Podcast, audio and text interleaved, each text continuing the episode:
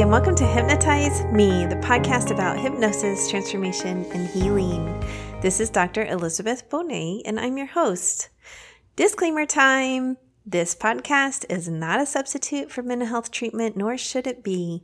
If you need therapy or hypnotherapy, please seek a trained professional. I do hypnosis all over the world, so if you'd like to learn more about me, you can do that at my website, drlizhypnosis.com.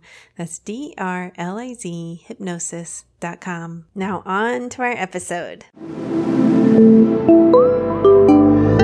Let's start this week with the podcast exchange. In February, I'm part of an exchange where we're talking about other podcasts that you can check out. It's the theme of spreading the podcast love. This week's podcast that I'm going to talk about is Sexology with Dr. Nazanin Moali. This one is one of my favorite podcasts. I listen to it all the time, like almost on a weekly basis. She covers fascinating topics all about relationships, intimacy, sex. She sometimes gets explicit, so definitely know that before you listen to this one with little ears in the car. She is a psychologist, so approaches it with a well researched, well thought out viewpoint, as well as a lot of humor. So I think it's a podcast you'll really enjoy. Give it a listen sometime. You can find it at sexologypodcast.com. This week's interview is with Joan Sotkin. She helps entrepreneurs and practitioners experience freedom from struggle personally, professionally, and financially. She is the expert when it comes to understanding how emotions learned in early childhood can affect a person's business and financial outcomes. Thousands have benefited from her groundbreaking book, Build Your Money Muscles, and her online programs. Her newest book is The Search for Connection, a spiritual journey to physical, emotional, and financial health. I have followed Joan for over a year or so. I heard her on another podcast. And in this interview, we talk about all kinds of different stuff her experience with hypnosis, why she doesn't like the word abundance, and how trance state can help you overcome old messages and old habits that you learned as a child around money. So it's a fun, fascinating interview. I hope you enjoy it as much as I did.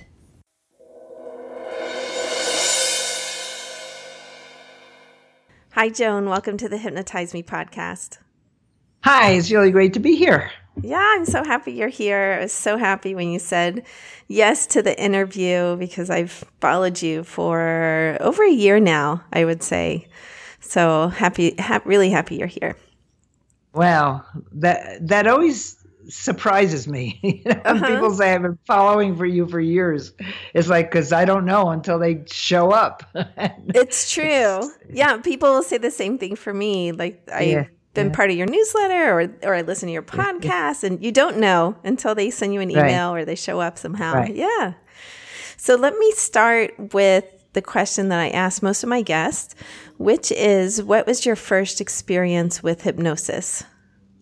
My first experience with hypnosis was probably 25 to 30 years ago. Mm-hmm. And someone I knew, I was living in um, Orange County, California, and there was this woman who was in her 90s who I had become friends with, and I was doing a lot of healing.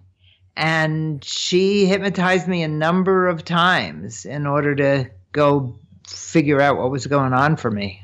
Hmm. So when you say figure out what was going on, did she do age regression? Like, let's see what age things happened at? Or was it more like, let's put you under hypnosis and see what comes up? Um, I don't remember exactly. I remember she used the elevator thing to get me under. Uh huh. Now, th- this is 30 years ago. We still use the elevator. yeah, we still do. She did the elevator thing. Uh-huh. And uh, I, I evidently am easily hypnotized. Okay. Because a- anyone who has done that since then has, you know, I I go really deep and I I really cooperate with mm-hmm. the hypnotist. So that was the first time, and I had been doing a lot of different healing modalities. So that was one of the things that I did. So how did you find it? Could you share your experience of it with us? Well, I remember some of the more recent ones, which were probably five years ago, or or Okay. a little bit a little bit more than that. So, what were the And- more recent ones for? Well, uh, I actually it was probably more than fun, probably 10 years ago. I had had a long series of physical problems, Mm-hmm. which also creates emotional problems. And I was always looking for the answers. It wasn't until 10 years ago that I found out that I have a connective tissue disorder that was causing most of my problems Mm. but there was emotional stuff. And I remember when I did this last round, whenever that was, um, I lose track of time now. I've been around too long. and, and, uh, you know, having very, very clear memories of recreating whatever situation we were talking about, you know, where I could really see things. And I, I've been doing so much emotional work for so long that it's very easy for me to go deep into my emotional body. Mm. And Mhm. you know, I just you know, it's it's odd because when I was hypnotized, I, it, I didn't necessarily. I would say to myself, "Am I really hypnotized?" Yet I was definitely in an- in an altered state. There was no doubt about it. Hmm. Interesting. So you had some doubt arise, but then after the experience is done, you're like, "Oh no, I was. I was in, in some kind of altered Oh, yeah. state." But even when I'm in the middle of it, if I start doubting it, then I I know you know I can I can observe myself and be in it at the same time. Mm-hmm. Yes, which is a common experience. Yeah.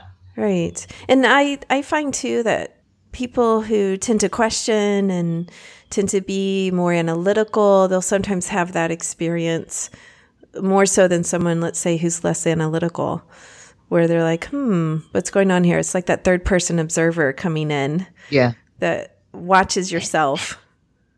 and I tend to be analytical, even though I spend time traveling in other dimensions. Uh-huh. I, I have a very active right brain. I also have a very active left brain. If you want to divide it up that way, it's questionable whether those divisions really exist.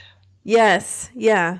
But it is an, an easy, I think, uh, image for people to hold on to sometimes that right brain, left brain. hmm So, did you find it helpful then at the time? Yes. Yes. I, my whole path, I mean, I'm in my 70s. And when I was in my 30s, I was told I was a hypochondriac and I could never be healthy. Mm. And I had a long list of physical and emotional problems. So um, when the doctor said to me that I would never be healthy, I said, that's not my story. And I started studying physiology and microbiology and psychology, whatever I could find, in order to figure out how this thing works, the body mind, Mhm. and what I needed to do to fix it. So uh, I and I was living in California at the time, where there were a lot of choices. There was acupuncture and polarity and all sorts of things. And so, and I, I've got very into electrical medicine early on. hmm And actually, this was in uh, when I was in Atlanta. So I've been on the alternative path for a really long time. I gave up sugar 45 years ago Uh huh. and have not eaten sugar or high level, you know, really uh, yucky carbohydrates for 45 years. So I've been on a health kick for a long time. And I think that virtually everything I've tried along the way has had a positive effect. Now I'm very healthy. And so I tend to do more self care than anything else. Mm-hmm. And you know, I exercise every day, and I eat right, and do meditate all the time. And you know, I think every I, I don't think it's possible to have one thing that fixes it. I mm-hmm. think that it. I think that you have to change on a on a deep level in order to change your life outcomes, whether it be health or wealth or anything else. I think that you have to alter how you're being in the world, your thoughts, your beliefs, your emotions, the decisions that you make. And it, that's why it surprises me that people think that there's an instant cure. You know, if I do the 10 things that they outlined in this article I read, that I'll be okay. No, because you really have to get past your own resistance to becoming almost a different person on a lot of levels. Yes. Okay, so you see it as more a tool in the toolbox for for getting to that deep level change. I would agree with you. Yes. Like it's not nothing's a it's magic solution, right? Not the right. article with the 10 tips of what to do. Right. not therapy, right. traditional, not hypno like it is I, I see it more as integration. Like these different things will help you work on different levels. But yes. Right. And I think you I think you have to know how to reprogram your subconscious. Mm-hmm. And and that can be happening on a regular basis. I use a technique called Be Set Free Fast. Uh, I learned it um, after I had learned the emotional freedom technique, and I really like BSFF and wrote the current manual with the the clinical psychologist who put that technique together. Hmm. Can and, you tell us about it? Yeah, it, you know, it's it's one of the emotional freedom, one of the uh, uh, energy psychology techniques, mm-hmm. and it doesn't have any tapping. And what you do is you read uh, a fairly, you know, a complete but brief. It's not that long.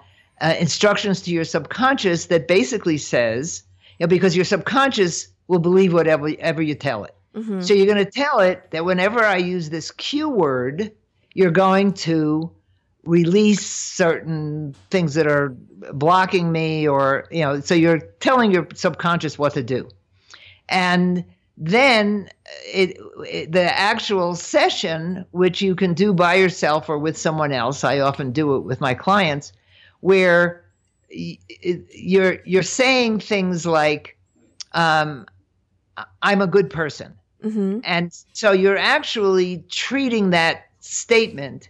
And if you you're treating it so that if you don't believe it, you're actually going to shift that. And if you believe it, you're just uh, acknowledging it. And then you say the cue word. So um, I'm a good person. My cue word is terrific. So I say terrific afterwards. But mm-hmm. I use it the way I use it when we're working with uh, emotions and blocks and things. I'll I'll do a, a protocol where I say I release my need for shame. Mm. I'm willing I'm willing to let go of my need for shame. I'm willing to let go of shame. Wow. Uh, I want I want to let go of shame and each of these is followed by the cue word and I'm a person who feels good about themselves. So I Powerful. take it and and it really is and i like it better than eft because there is no tapping and you can do it silently i often you know when i don't do this that often anymore but I, my system works i'll wake my i'll wake up in the middle of the night and can't go back to sleep mm-hmm. and that's my signal that something's trying to come up mm. and so i go through my own inner process and then i'll do sometimes i'll do a little eft but i often do the be set free fast to let go of. Recently, I became aware of my fear of becoming really wealthy. Mm, mm-hmm. um, when I made a lot of money with my crystal business and wound up being going bankrupt, I realized that I'm afraid to get to that point again where I'm earning in today's money a half a million dollars a year. Mm-hmm. Because when I did it last time, it had a painful ending. Mm. And even though it was 30 years ago, that trauma is evidently still there. I've worked through a lot of it, and my business is is expanding very beautifully. And I became aware of this fear. Mm-hmm. So I would do something like I release my fear of of wealth. Mm-hmm. I, I I I release. I, I give myself permission to release my fear of wealth I'm willing to let go of my fear of wealth. Um, I want to let go of my fear of wealth, and I'm perfectly happy being wealthy. And and then I'll look at why would I be afraid of being wealthy? Well, because it can be very separating. It would uh, change my relationships with my friends. Mm. And and so I have to I would look at all the different nuances of fear of being wealthy. My fear that I was going to screw it up again because when I made all that money last time, I screwed it up, which is not an unusual thing to do, but it hurts even though if you understand lots of people yes. that yeah. so so it's you know so it becomes part of my process of self awareness and development, and I find it very effective. I'm having a memory now. I, you have like a mini money course that people go through, and I think financial financial freedom formula. Okay, yes. thank you. Financial freedom yeah. formula. Yes. A holistic blueprint for success and in that one i teach the power word technique okay which i which i introduced in my book build your money muscles uh-huh. but i didn't want to do the whole be set free fast because that's a whole nother book oh, and so okay. i so i scrunched it down to the power word technique and people tell me that that works just fine so in yeah that's in what my, i'm remembering i remember reading about the power word technique yes. and working through that process myself because I, I did the course and uh, online and found it really helpful. And to me, it, it really felt like it felt similar to like self hypnosis for me. Like this is a power word that I'm setting into my subconscious. And when I say this word, it, it activates that pathway, let's say. Right. And and you gave yourself instructions to your subconscious before you started. Yes. And so and people have told me they they find the power word technique very effective. Mm-hmm. And it's it's simpler than the be set free fast. But if someone is a, a therapist of some sort, uh-huh. using the Be Set Free Fast book helps them learn how to uh, create the statements that have to be made. Yes, it sounds yeah. like it goes deeper. It goes a little deeper. Yes, it does. Yes, free yes, fast. it does. Yeah. Yes. So it gets more to some of those underlying issues that are going on that may come up. Right. Right. Okay. Fascinating. And then it is right. It's fascinating how all these yeah. different things come up, and I know your focus is prosperity, abundance, financial freedom. I don't ever use the word abundance. You don't? Be- why not? No, because wealthy people never use that word. Really? Yeah, because they just live it. It's it's a word that's used by people who are struggling to make more money. Ah, okay. So, um, why do you think that is? because I mean, what what the heck does abundance mean? And they have sayings like, "The world is abundant, and you're meant to be abundant." Uh-huh. That's BS. I mean, if, if we were supposed to be abundant, the world wouldn't be suffering the way it does. And and and people do these affirmations i'm an abundant being and all this stuff when the subconscious is going no you're not no you're not I mean, uh, Gary Craig with the EFT calls it the tail enders. And I think there's a there's a whole lot more that has to be done in order to ha- be, develop a habit mm-hmm. of earning a lot. You know, people will do the affirmations, the, the whole you know law of attraction thing and everything. They never talk about learning how to manage your money.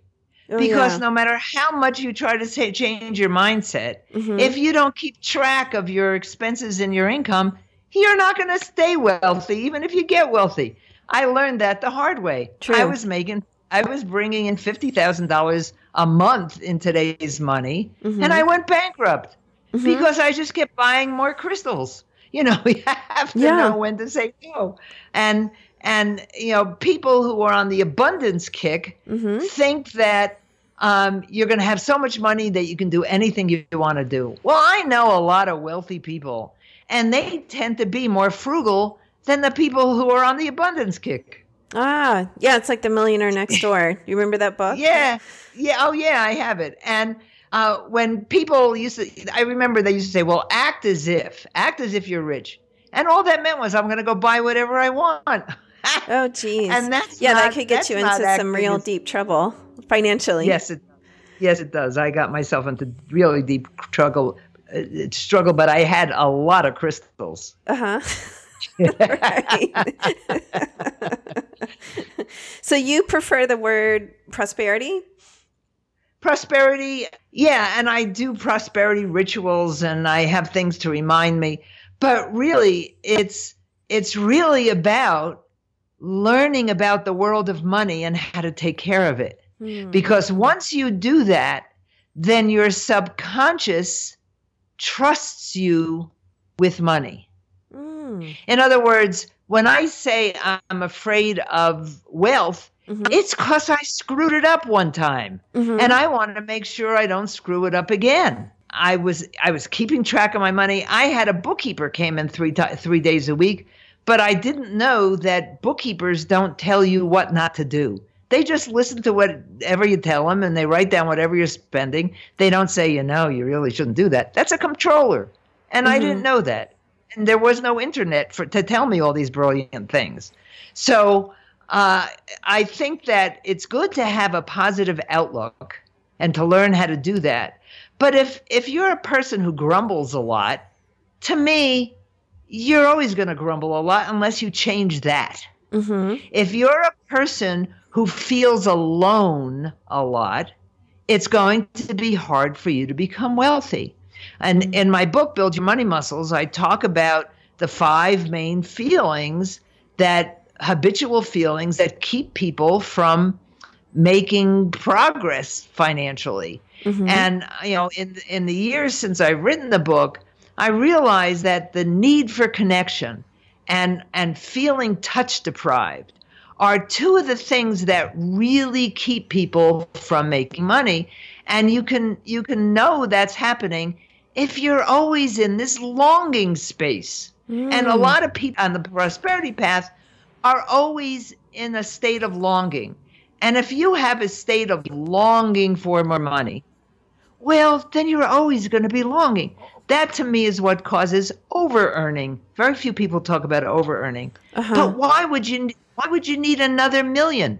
You know, it's that oh, I need more. I need Yeah. more. My goal, my goal when I got on this path was to not allow my bank account to determine how I feel. Yes. Yeah.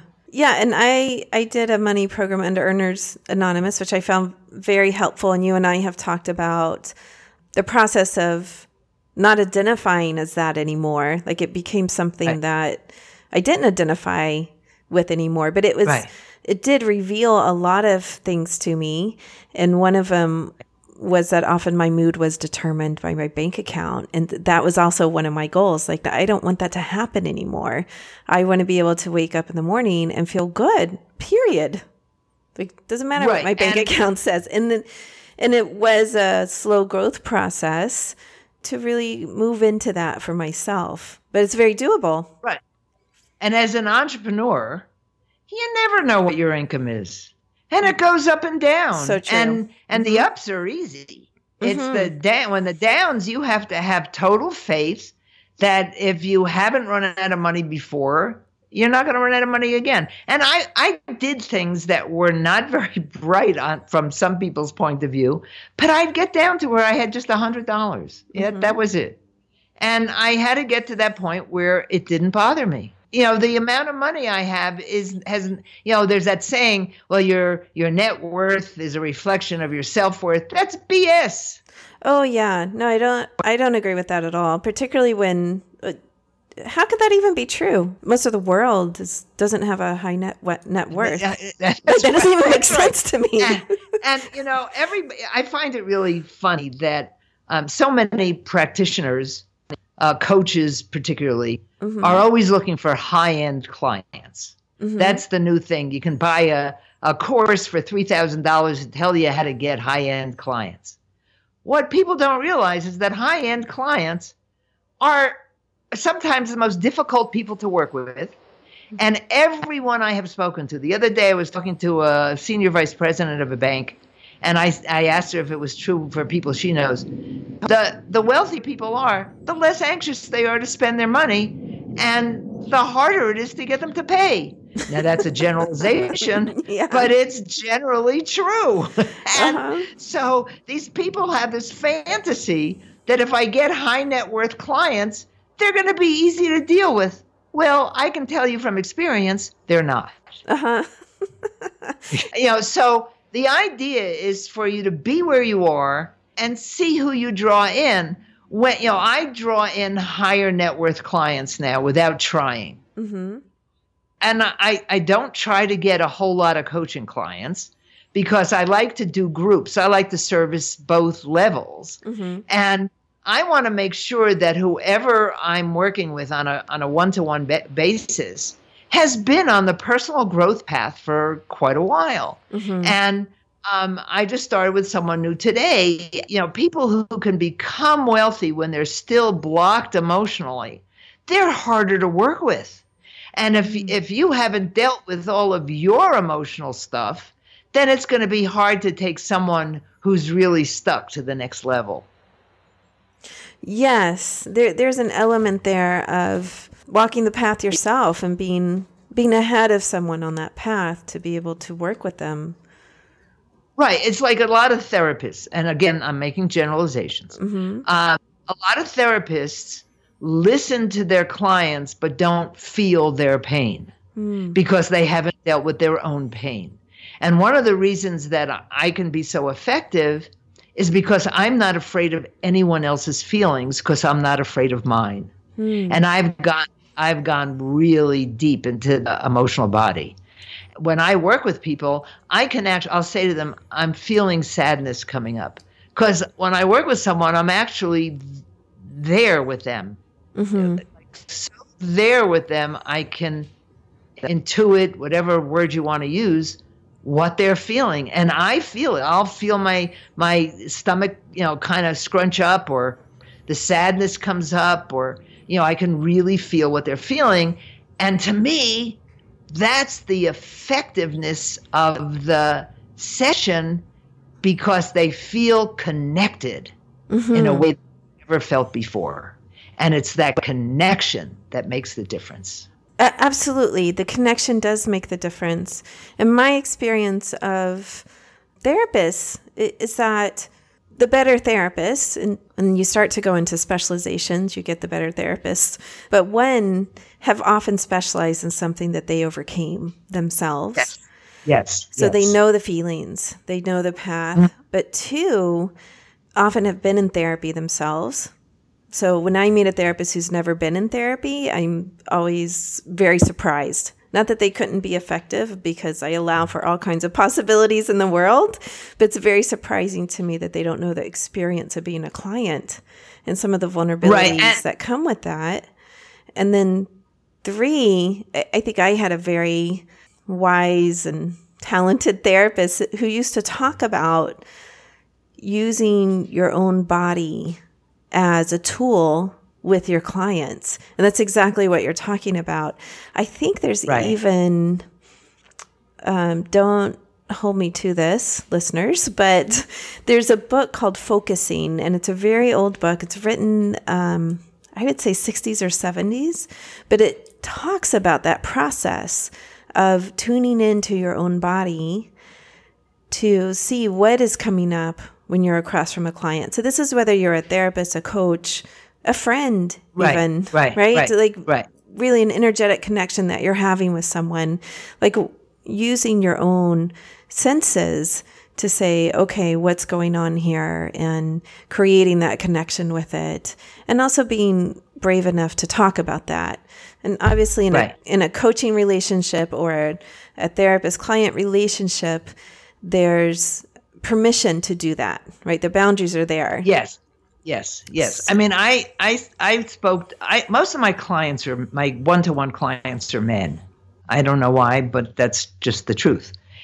And and I, I think part of it is because I was brought up. I have two brothers and a dominant father, mm-hmm. um, and so I'm more comfortable with men on some level because I had to deal with them more as I was growing up. So I think that's part of it. But um, the guy I worked with today, he he knows. He said, "I'm numb. I'm just numb," and and so I take them through a process. My goal is to help people get in touch with the kinesthetic experience in their body mm. at any time. Mm-hmm. And when people don't have a, a feeling vocabulary and they're afraid of their feelings, so I do this technique where I take them. I I said to him, "Put your hand on your solar plexus, and take." You know, I had him had, have his eyes closed, and I said, "What you're what you're when you're there, do you feel contracted or expanded?" That's all they have to learn how to do. Mm. Am I feeling contracted or expanded? Because you can't start by asking them what they're feeling. They have no feeling vocabulary. I was brought up. this is true. I, I was brought up in a household where the spoken rule was Sotkins don't feel. Mm. So I, I never developed a, a feeling vocabulary, and and I had to figure out had, and this was, you know, like 30 years ago, I had to figure out how to tell what I was feeling. Mm-hmm. And I realized, you know, and then I found out after reading Candace Pert that the feelings don't happen in your head. They're neuropeptides that attach themselves to receptors in your cells.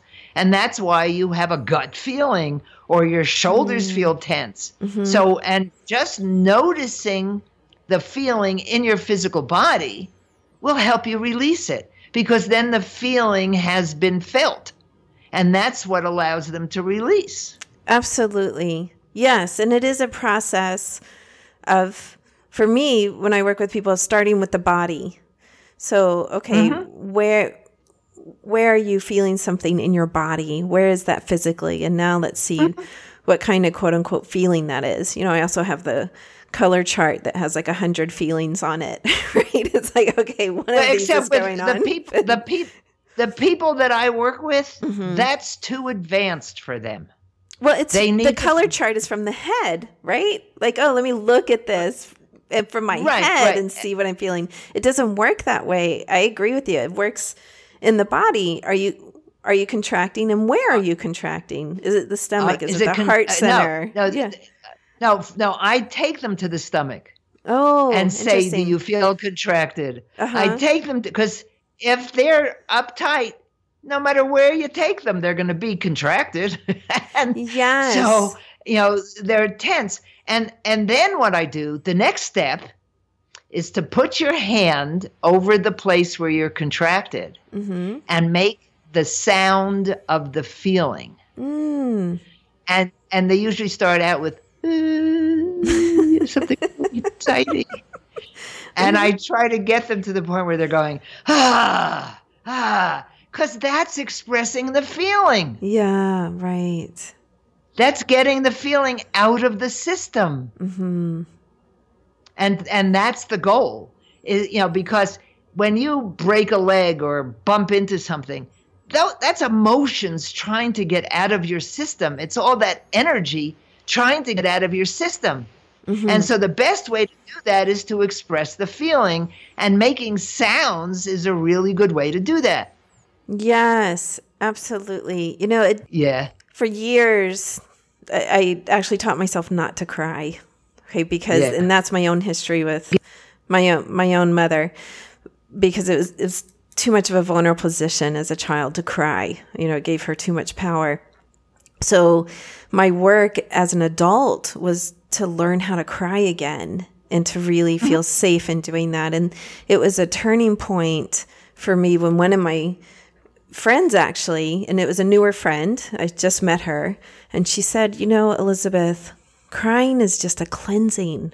That's all it is. Mm-hmm. It's still hard for me mm-hmm. sometimes to cry, but I, I try to pretend to be my friend and say, It's just a cleansing that's all it is. It's an energy release. Yes, yes. And that's what expressing emotions is about. It's an mm-hmm. energy release. Now, you were present in a session I did the other day mm-hmm. where I did one of my group energy adjustments. Yes. Right? You were there? Yes. Okay. And I was making some pretty weird sounds. Yes. And and what I do is I I do this very intuitively. I get everybody into an altered state and which you understand you know it's mm-hmm. not any different from hypnosis.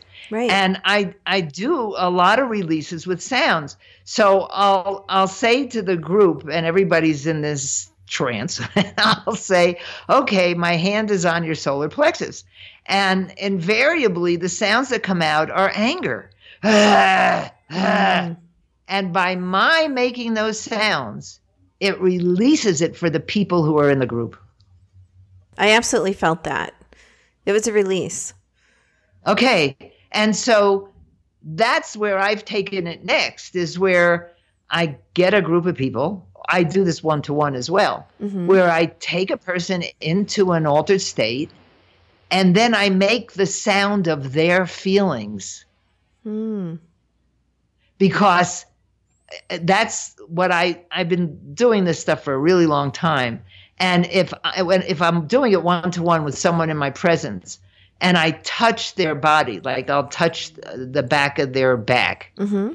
and I'll say, "I'm feeling early childhood stuff here," mm-hmm. and I'll make the sound of what I'm feeling. So it's an intuitive process for you. Yes, absolutely. Because when I learned how to do this, I, your audience doesn't know the story where I gave everything I owned away in the 1970s. Mm-hmm. And I had no money. I never knew where I was going to stay. I was learning how to listen to that inner voice. And I was guided to not only do it with crystals and stones, but to do it with sound. And I was taught how to do this healing. This was in the early 1970s. Mm-hmm. So it's not like there was a channeler on every street corner. You know, was, I thought there was in the seventies. no, I think we've no, gone backwards. This is, this is really early on. I was the first person to to market crystals and minerals for healing and meditation nationwide. Wow! And I had a I had a line of stones called Joan's Stones that were in 600 stores, uh-huh. and I was the first one to do that. So you know, I've been on the cutting edge of this stuff for a really long time. Yeah. And now, now what I want to teach people is how to use rituals and symbols to work with their subconscious. So I actually wrote a little ebook and I'm putting together ritual kits and mm-hmm. and this is for business people. Mm-hmm. Yeah. because you know, everybody's getting into crystals and stuff now. Well, let me show you how I've used them in my years of healing. Mm-hmm. And so I'm collecting Buddhas and Ganeshas and Lakshmis and you know mm-hmm. symbols because you know like things like Ganesh, which is a, which is a popular symbol, who is the Hindu god of of removing obstacles and yes. and wealth and so if you put that right now, I'm looking at a Ganesh and a happy Buddha mm-hmm. and uh, a, a, green aventurine heart and a couple of ruby crystals. And when you have this in your in your energy field and you're you see it, it affects you on a subconscious level. You know, people tend to give the crystals and things power, but I say no, the power is within you. It's just going to stimulate your subconscious to lead you in the right direction. Yeah, it does. It's like a stimulus there that's right in the corner of your eye at all times. Right. So it's reminding you. Mm-hmm. And and so so you know this is much, more fun than going you know, you have to do a hundred affirmations a day. And uh, oh yeah, I'm not a fan. Have, I'm, uh, yeah, I'm not a fan let's of affirmations actually at all. Uh, but I, I tend to love hypnosis though. I definitely have had people come to me to rewrite old money messages that they got growing up. Like they want to rewrite those right. in the subconscious. And that's just another way to work with them. Right. And they have to be willing to count their money. Yes. Because if they're not willing to take care of their money, just like if you're not willing to take care of yourself, you're going to eventually get sick. Mm-hmm. If you're not willing to take care of your money, which is just a symbol of your energy, then it's not going to last long. You do have to learn how to to I say like tend and take care of the money like it becomes your good friend. So you would treat it like you would a, a very good friend. You treat it very well, right? And Well, but you're I- talking about the say- practical too. Like you have to have the practical stuff. Go on. Right. What I say, what I say is that uh, money goes to people who t- love and take care of it, just like Mm-hmm. people. And the thing that money loves best is to be counted. Oh, she's counting me. I think I'll tell that. my friends. Love it. yeah. So we are almost at the end of our time here. I just want to say thank you so much for this lovely conversation. Can you tell people how to find you? ProsperityPlace.com. That's where everything happens. All right, so that's Joan's website. She also has an active Facebook group and she does these wonderful group energy zaps as well as group coaching. Uh, she has all kinds of offerings. And you have a great podcast. I started listening to you, you. through your podcast. I heard you on somebody else's. And I was like, Yes. all right. I started listening to your podcast and read one of your books, did the online course, and and now part of your group coaching. Team." Thank you. And I love doing it. If you hadn't noticed, I like to talk. Uh-huh. And so the the podcast is the perfect outlet for me because I have so much I want to share with people. There's ones that I listen to over and over again. There's some that's like, okay, that's a good one. And that's true of all podcasts, but well, no, I I won't say that. It's not true of all the podcasts I listen to. There's definitely some that's like, I listen, I'm done. But there Yeah. are definitely some of your episodes that I put on the save list and I listen to three or four times. Oh well, thank you. That I always kind of blush internally when people tell me that mm-hmm. because it's like I'm just sitting in front of a microphone and talking, and when people tell me that they they found me and liked it, it's the little kid inside of me goes, "Oh, she likes me," you know. right. And I see it too is there's sometimes it's just concepts that I'm working on. Like I've got to get this. And so Yeah. I'll listen to it and then I'll listen to it again and I'll get something else and I'll listen to it again. And it's like, no, that's really important. Sometimes I don't even know why, but it's like, nope, I have this intuitive sense that it is. It's almost like um, there was some study they did around little kids, why little kids want to watch a show over and over and over.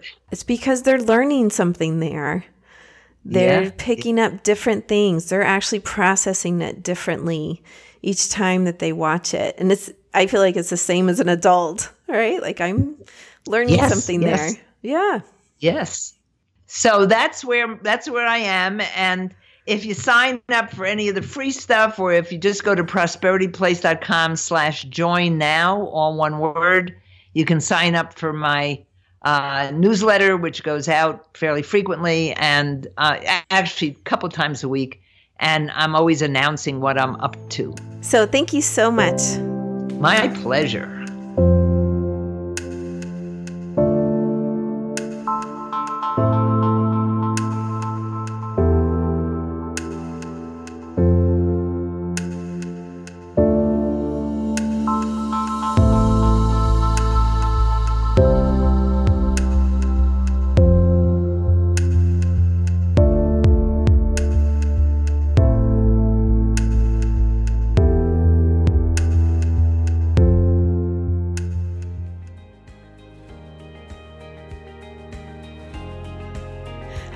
Truly enjoying today's episode. Remember that you can get free hypnosis downloads over at my website, drlizhypnosis.com. D R L I Z hypnosis.com. I work all over the world doing hypnosis. So if you're interested in working with me, please schedule a free consultation over at my website and we'll see what your goals are and if I can be of service to you in helping you reach them. Finally, if you liked today's episode, please subscribe to the podcast or tell a friend. That way, more and more people learn about the power of hypnosis. All right, everyone, have a wonderful week. Peace.